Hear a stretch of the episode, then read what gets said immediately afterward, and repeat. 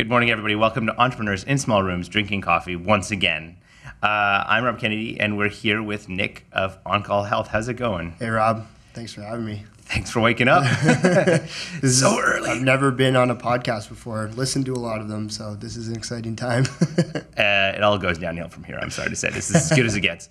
Um, so, why don't you tell everybody what On Call Health is about? sure, yeah. So, on call health is the simplest, most effective way for healthcare providers to see their own patients online when appropriate. Uh, essentially, we incorporate a number of tools into a platform that allow healthcare providers to take their practice online and video conference on any device with their patients. Cool. So, as a healthcare provider, I can just use my phone or web or whatever, and I can see my patients. yeah. The key is security um, and and making sure that you have a uh, you know a clinical appropriate environment for this kind of thing, not Skype or FaceTime. Um, so we make it kind of a, a very clean, professional, branded environment for for this kind of uh, video conferencing to happen. And you're, you're based in Ontario. Yep. Do you operate in Ontario only, or Uh, we operate all over the place. Okay. Um, and uh, yeah, pretty much everywhere in Canada and the U.S. is our focus right now. right? So everywhere, Uh, almost everywhere. Yeah. So, um, as a patient, how would I come across this service? Is that the doctor would say, "Oh, by the way, thanks for coming in for your blood test. I'll give you a call on video." Is that how? Yeah, you got it. Basically, you know, we understand, everyone knows that healthcare appointments are time consuming. The reality is that up to 70% of them don't need to be conducted in person. So, um, if you can put telehealth or telemedicine tools in the hands of every healthcare provider, you can do some pretty amazing things. But it should be something that healthcare providers can use when they decide to. So, um, you know, whether it's for a follow up or for an initial consultation before someone comes in in person, it should be something to enhance an existing relationship.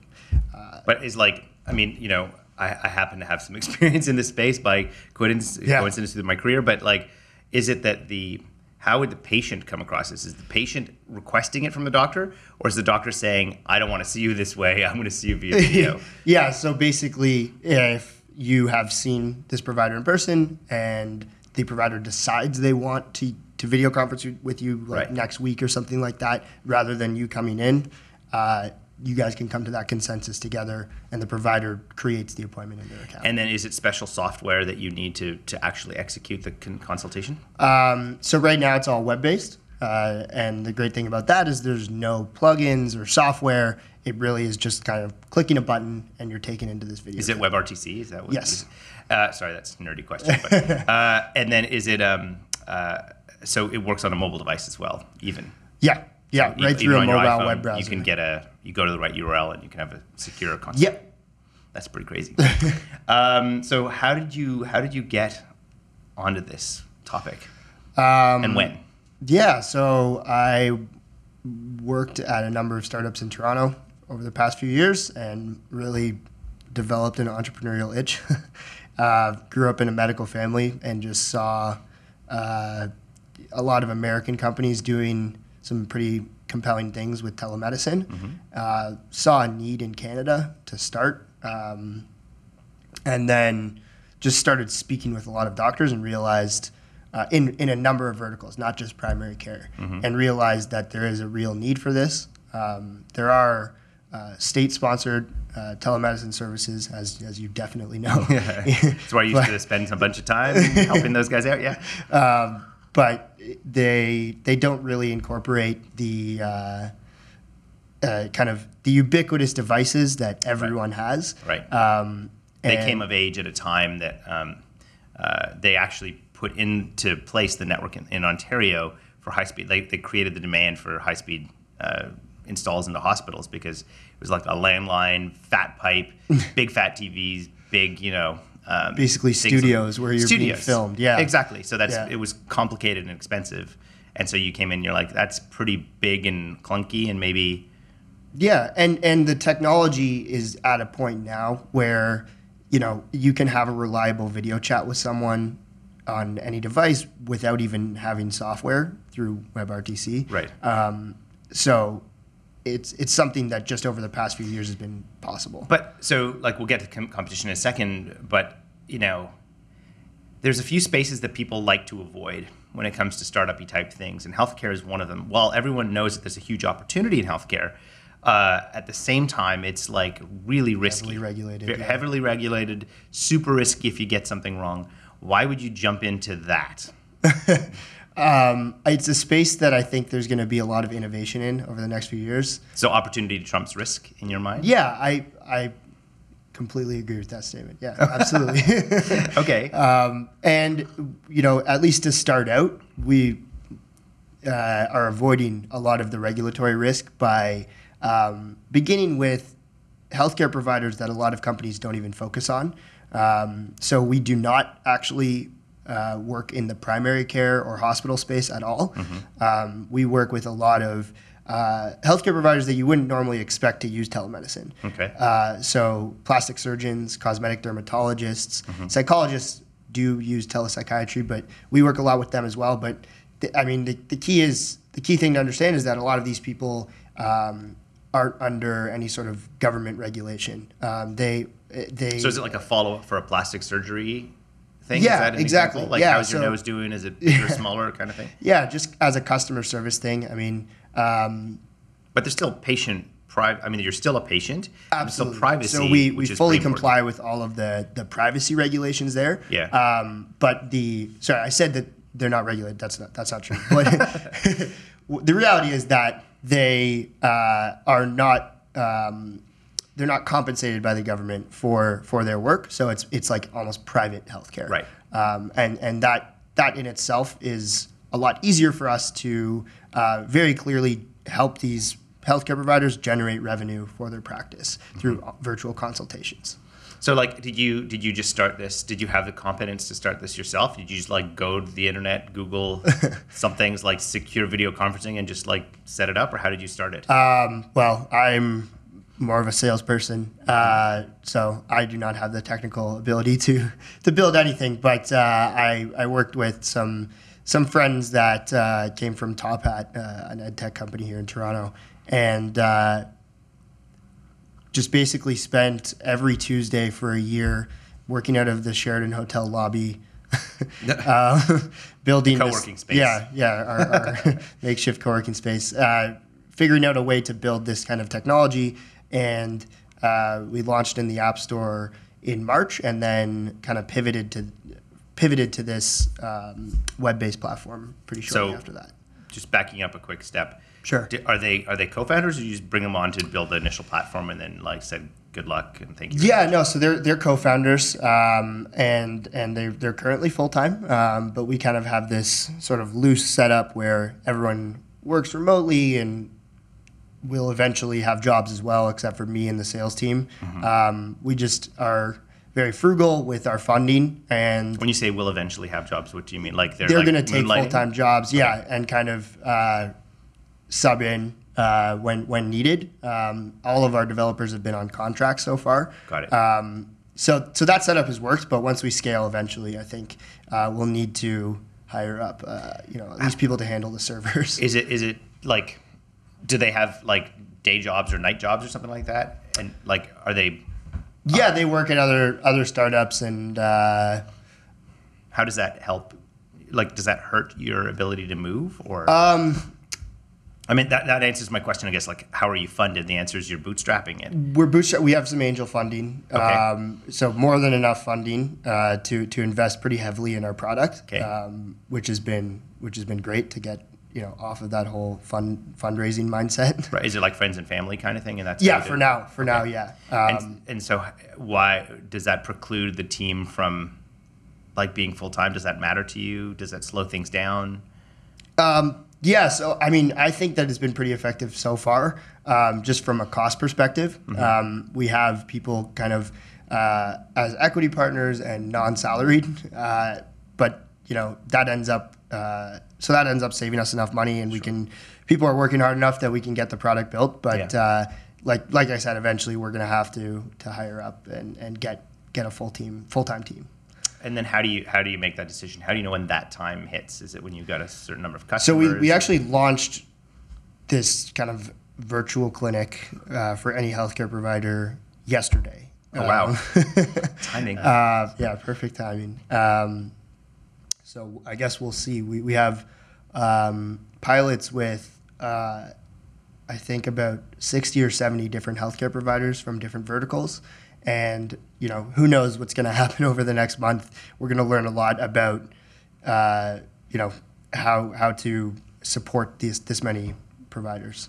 So when you said you you built an app first and then you did the web thing, Yeah. why did you go that route?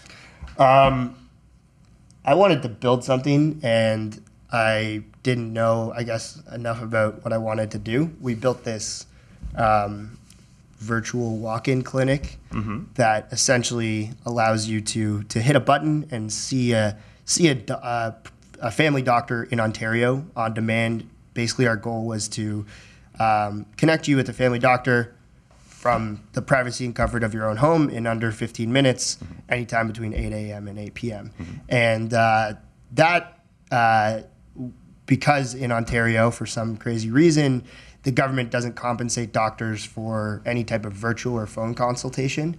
Um, the uh, the reality is we, we had to charge people uh, 25 bucks to see a doctor, and very few very few people did that. It wasn't convenient enough for them to bother. Yeah, I think you know. Or their um, expectation We we ex- we expected it to be a huge hit. Um, you know, it would just kind of hit the app store, and we we did a bunch of paid advertising, and it just didn't convert as well as we thought. Um, so very quickly, just started talking to more and more healthcare providers, and realized there's a much larger opportunity to operate uh, outside of Ontario and in different verticals. Um, by providing this service to enhance existing patient provider relationships. So like just unpacking that a little bit more. Sure. Because I think you know, figuring out that problem and then realizing what to do next is, is tough. Mm-hmm. So like when you sat down, like did you get a healthcare provider to like just sign on? You're like, dude, I'm going to send you so many customers. It's going to be amazing. And they're like, sign me up, okay? Because I feel like their problem most most at least in Ontario. Doctors' problems aren't we need more patients.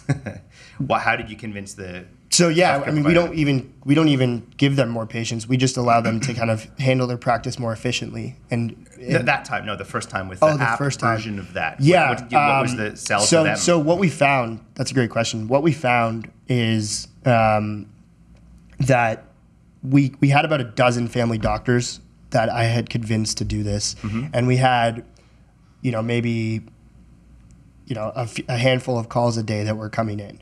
Um, the way that we had set it up was essentially the Uber model, where you have doctors working at their own convenience. They can access the app whenever they want, and then on the patient side, patients can request calls whenever they want. Yes. Um, and then we just randomly match them with a, with an available provider. Um, what we realized very quickly, and uh, I think that a lot of research in the in the states where this kind of doctor on demand type concept is very popular, is that on on one hand you have patients, um, or sorry, you have pr- providers are um, relatively uncomfortable making a diagnosis or a serious prescription virtually Okay. um, because you know you don't necessarily know the patient's medical history, you don't have an established relationship with them, um, and it, it can it ends up only being used for really basic non-urgent care. Um, and on the patient side, um, compared to their relationship with maybe a family doctor that they've had for their whole lives, uh, they're less comfortable receiving a diagnosis. Interesting. Um, and then, so so we realized that very quickly. like- that was like- the feedback we got. Yeah. What is it like? Uh, your nose is weird looking. I think you might have cirrhosis of the liver, and you're like, "Screw you, doctor." Is that like? Yeah, well? I, I mean, there's all sorts of different cases. I mean, some people will call in about about crazy things that you know the doctor then would also have to say, okay, you know, this is an emergency or this is not appropriate. You know, I have to now refund you for your call, and, and. I've just wasted you know ten minutes of my time talking to you. Um, so there, we didn't really have a triage aspect to it either, which um, I think is something that could could certainly be automated down the road for any of these virtual walk-in clinics. Um, but just personally as well, I was in the Ryerson DMZ at the time, um, and I was the I had just quit my job in March, and I was alone in the basement of the DMZ at a desk, and uh, trying to get people to just download the app and trying to get doctors to be more active on it. and I was in over my head. Like I don't know anything about direct to consumer marketing. I've been doing SaaS sales for for three years, so I was you know dying to build a sales pipeline, Right. and that's you know that's kind of out of that necessity realized you know we could we could definitely build something that doesn't have to just be in Ontario that we can sell to any healthcare provider in the world. Um, but you know, let's go out and talk to a bunch of people and learn if we are to build if we were to build something like this, how should we do it and what are the features that you want? So so we you know there are other telehealth platforms out there, um, but the way we've designed this, I believe, um, really has a, a, a, an incredibly easy user experience. Um, and Is that and so that's what you think your competitive differentiator is? so because there's- so I so there's that point, so there's that and then there's also a few features that um, that kind of um, that give that, that focus on really the value prop of, of what, what providers are looking for. I mean, at the end of the day, they want to increase revenue and they want to enhance their patient experience. Um, so those are the two areas we focus on. The first one is lifetime value.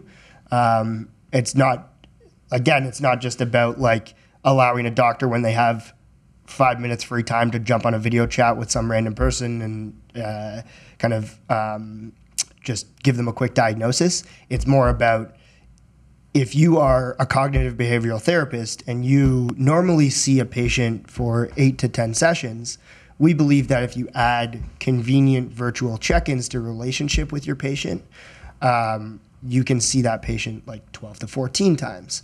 And at the same time, enhance that patient's experience and improve the outcomes that you have with them because now they're not driving you know, an hour to see you, waiting for, you know, waiting between the next patient to see you as well. It's just, a, it enhances the relationship and it increases the lifetime value. So the number of appointments that you'll see or touch points. Yeah. Go ahead, finish your thought. Um, and then on the patient experience side, we believe that, you know, augmenting the, you know, the in-person visits with virtual visits um, and, and creating this kind of uh, more uh, accessible feel to a provider um, can really uh, uh, help with patient retention. So um, if I'm there's a you know a flurry of these online services and like I said virtual walk-in clinics that are coming out what what happens is patients end up fragmenting their own long-term care by just going to a random healthcare provider because they're too lazy to explore preventative care opportunities or really build a long-term relationship with someone. Um, and uh, I think that that's a problem. You know, you need to have a long-term relationship with whatever type of healthcare provider you're working with, uh, and, and, so so that so that's uh, on the patient retention side. That's a big factor. Um, if you can make things a lot more convenient, there's no reason for them to go somewhere else. So, you know, I guess a few questions. One is like, as the technology gets democratized, so it went from like you need a big fat pipe and it needs to be like hardwired into your building to like you can video conference over the phone to like WebRTC, which is just like a peer-to-peer standard. Yeah. Um, like I like you- I could start a telemedicine thing too. sure. So, you know, how do you deal with the fact that like there are things like doctors, uh, the doctors on demand, and there's other kinds of services, and you know, like how do you deal with the fact that it's it's a hard space to get into, and at the same time, there's a lot of competition of people trying to do that in in your space. Um, yeah, I mean, great question. There, there's certainly a few other players in the area. Um, I'm taking it one step at a time. I think on at, in terms of Ontario and Canada, um, at least for starters, there's a massive opportunity here. There's uh, pretty much only one other company out of BC that does what we do directly, um, and uh, again, the the core focus of these companies is on primary care, just family doctors. Um, we again see our, our kind of vision is tele, telehealth should be uh, a tool that is in every healthcare provider's help, toolkit. Um, so we work with everything from like dietitians to nurse practitioners, uh, like I said, cosmetic dermatologists, really kind of um, expanding on that idea of, of what telemedicine can do. So like when you going back to a point you made before about like sort of lifetime value of a customer, that's a very like startup-y, businessy Sure. kind of way of approaching, right? Like I, I, I can't think of um, many doctors who'd be like, you know, my customer lifetime value is only X way. Like they just don't think that it's way. not right? a metric that they think about, No. but money. I mean, uh, you know, it kind of that resonates with them. Revenue is something that resonates with them.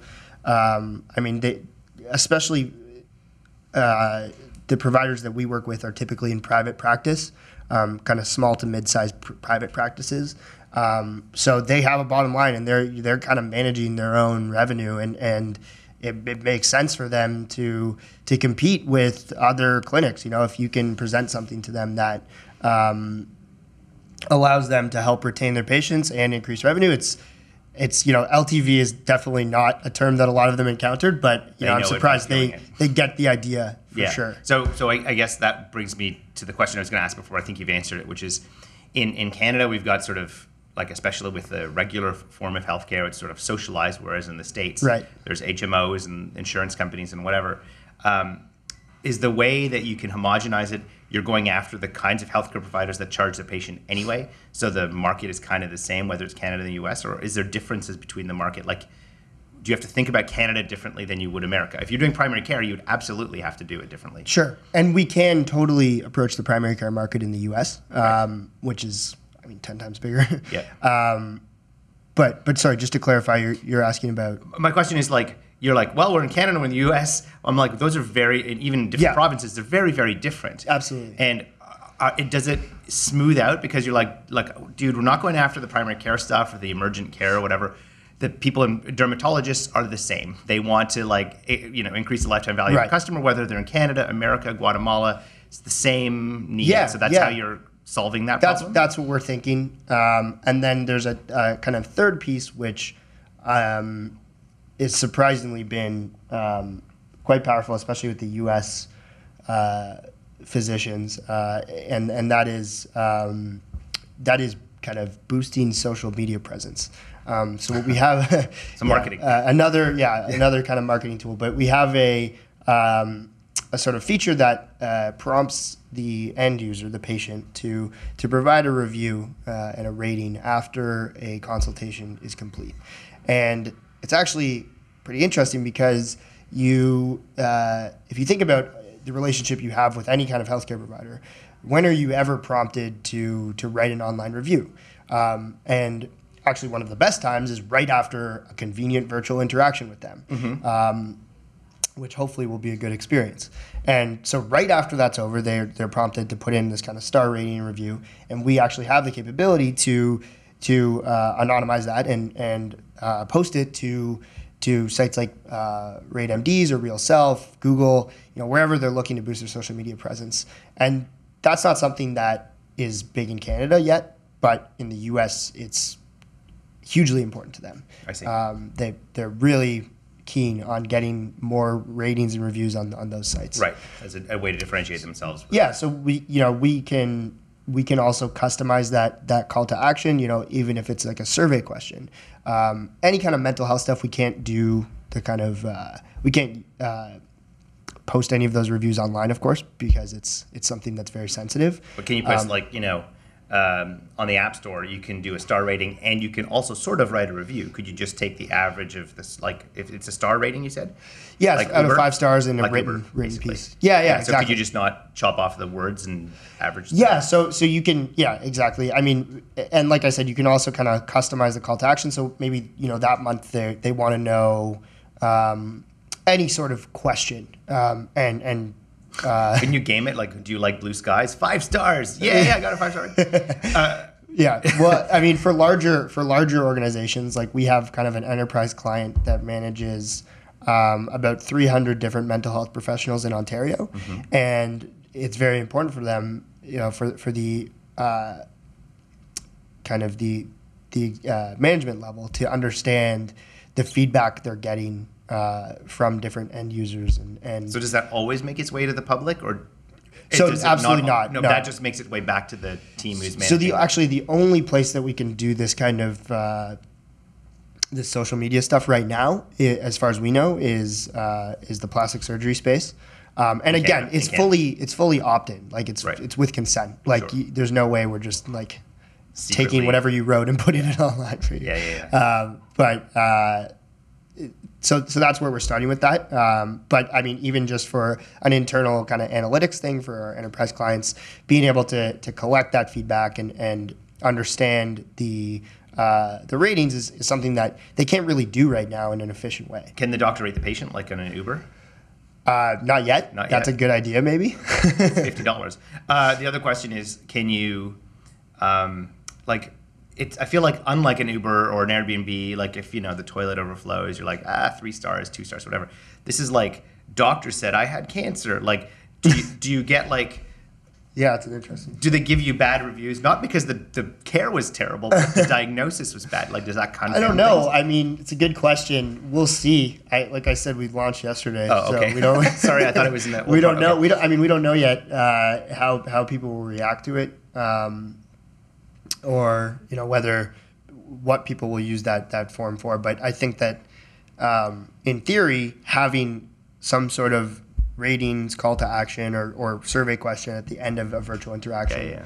is is a is an interesting uh, data collection point. So just taking a quick step back, um, you were saying that like you built this app, it didn't work so well because you didn't go after the right thing in the right way.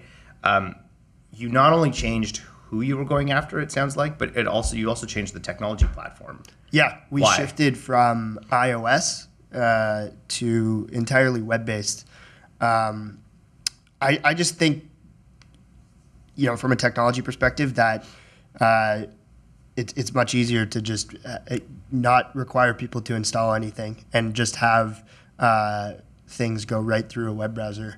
Um, Is this something, as in you said, a self-professed non uh, non-developer, non-technologist? is this something that your team recommended back to you, or you're like thinking about it and you're doing some Um, reading and you're like, you know, it's yeah i don't know. It's something that more um, i realized i wanted to do. Um, it's uh, i don't know. It's a, it's a tough question of, of why we why we chose to to, to switch to that. Um, but i just think that uh, if you use uh, at least for uh, kind of the mvp and getting version one out um, you can uh, you can do a lot more by just being web based than than going on the iPhone uh, or Android platforms. So okay, so there's so many so many more questions, but we're running low on time. So like, you you switched your platform. You went after like, uh, how did you find that specific, like the specific non-primary care thing? Like, was it just serendipity? You were talking to private practice, and a dermatologist came up to you, and you're like, you know, like, how did you find that as the way? Yeah, it's yeah. It's again. It's it came from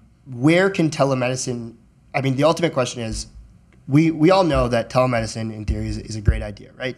Being able to remotely see your doctor online makes things way more efficient and increases the number of uh, uh, touch points that you can have with them in a year. Um, so you know we we wanted to to build something that that leverages telemedicine in the best way. Uh, and and first of all, that is something that is provider driven, rather than being this marketplace where you're just seeing a, a random healthcare provider online.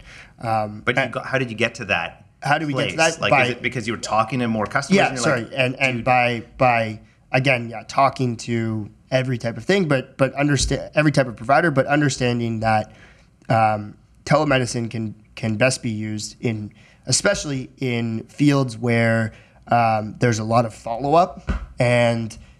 Uh, Physical contact may not be necessary in those follow-ups. Dermatology is is one of them Yes. um, and and mental health uh, is certainly uh, certainly one of them. Um, in fact, uh, with cognitive behavioral therapy, uh, it can be proven. It, it has been proven that it can be as effective or even more effective to to have uh, remote care, um, just because people can again see their see their provider from from the privacy and comfort of their own home. That's crazy. so, like, I guess the other thing is, how do you? One other question, and then I'll ask you what you're going to do next. But like, from a privacy and security perspective, that is the number one thing that I think. I think at least doctors care about. it. I don't know if patients care so much about it, but it's like, don't put publish my name on the internet. That even I'm getting my skin looked at because of the pimple that I had or something like that. Yeah. That's really really important. How do you how do you how have you decided that like how have you thought about that and how have you made sure that that is enough? Because it's never enough, right? You can always make things more secure or Sure. figure out privacy. Yeah, um, that was something that honestly I, you know, I, I um, didn't know enough about. Um, I know that WebRTC technology encrypts the video by default, uh, which is absolutely essential to this to a telemedicine platform. Um, the uh, in terms of uh, making sure everything's secure, we have Canadian servers with Microsoft. Um, that's something that you need to do. You need to kind of store your data locally, um, and then basically paid a ton of my funding towards lawyers to to just understand the the privacy space and make sure we were covering all our bases. Um, the privacy policy was a massive undertaking, but in itself is kind of a, a piece of intellectual property that differentiates our company because we've invested so much time and energy into into ensuring that we are privacy compliant. And at the end of the day, uh, privacy laws are are I mean, while they do differ from state to state and province to province and country to country, um, the the underlying or the kind of spirit of the law doesn't vary that much. Um, as long as you have locally stored data and encrypted video communications, um, that's that's pretty much most of the legwork. That And how do you like? Because like the one thing, uh, sorry, one more question, mini question before I ask.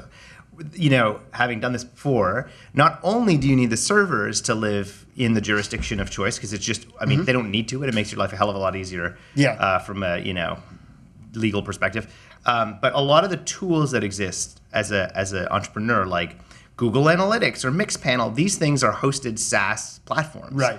How do you how do you measure your users? How do you deal with all that stuff that just doesn't by design care about the privacy of your user? Exactly, and, and that's a really good point. We can't do any of that, um, which is why we need to build our own sort of data collection tools, like like the kind of survey or reviews tool that I mentioned. Um, fortunately, with with Microsoft, we get a few kind of uh, at least high level usage statistics that we can that we can send to our uh, kind of larger clients. Um, but that's that's a, that's definitely something that I want to to figure out. Um, the big data the big data question is, um, you know, once we have hundreds and hundreds of thousands of thousands of providers and we're taking in all of this data on you know the reason for an appointment or something like that there's certainly an opportunity there um, if we can anonymize that data and leverage it for um, any kind of purpose. But um, it's not something that we've explored yet, uh, but certainly a, an interesting idea. right. So it's like build your own is the yeah, way to do it. for sure. Yeah, and and you know that'll that, that'll definitely be a challenge. There's definitely a lot of kind of mouth-watering tools out there that just like Okay. uh, can give you all sorts of interesting information about your users, but um, I guess in this in this space you have to to live without them.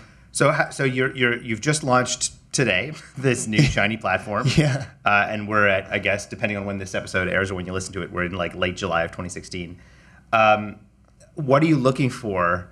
Uh, with the new platform, like how do you know things are going well, and how do you know things aren't going well? Like how do you? What's your KPIs or whatever? So I I mean I, I want providers to use this to replace um, you know it'll the, the usage level will vary um, but it should be something that they're using on a kind of weekly basis um, and definitely monthly basis because they're subscribing monthly are, are they paying per consult, or are they just subscribing they're paying flat yeah fee? it's a flat fee per month Five fee per month. Okay, Yeah. so get a million consults, and it's the same cost. exactly Okay. Exactly. So you're basically like um, retention, engagement is your metric Yep. here, which is like, are they using the damn thing? If they're not using the damn Right. thing, then and it's very clear you know like they're they're paying us 99 bucks a month and uh, i mean the like let's say a psych, the average psychologist charges between 150 and 250 an hour Right. so if they do one appointment a month Yeah. the roi is there but i mean I, I think you need to to go a step further than that and show that this is something that um, is saving them time and improving the patient experience how, how do you show them that? so I think that um, I think we need to show that this can reduce transition time. It can reduce no shows. Um, no shows are a huge problem for, Oh, yeah? for healthcare. Um, and uh, So So- basically, so- not it's log, you're not losing revenue, kind of thing. Yeah, exactly. You can jump between appointments faster um, because people have a phone on them at all times. They can jump on video with you wherever you know, whether it's Yeah. in, in a you know in a room in their office or at their own home. Um, so the the saving time and then increasing revenue through the whole lifetime value, increasing number of touch points you have with with a patient and retaining them for a longer period of time. Cool. So you report that back to them, and that's how they, like, is that how they see? those are those are the metrics that we're focusing on right I now. Um, so so that's that's where I think we'll be able to demonstrate our value. That's very cool. Cool. Well, um, thanks for coming on the show. We're out of time. I told you it would go fast. Went quick, yeah. So, uh, On Call Health, if you want to check it out, where do you go? OnCallHealth.ca. Um, that would be the first place to start. Cool. And it, it's available for what markets? If you're in Uh, worldwide. worldwide. So if you're anywhere in the world, check out On Call Health. Yeah. OnCallHealth.ca. Yeah, cool. Thanks for coming on the show. Really appreciate you so it. much, Rob. This is Entrepreneurs in Small Rooms Drinking Coffee. Thanks to Nick Kuhn for producing the show. Thanks to TWG for sponsoring and hosting us. And we'll see you next week for a new episode. Thanks, everybody. Cheers.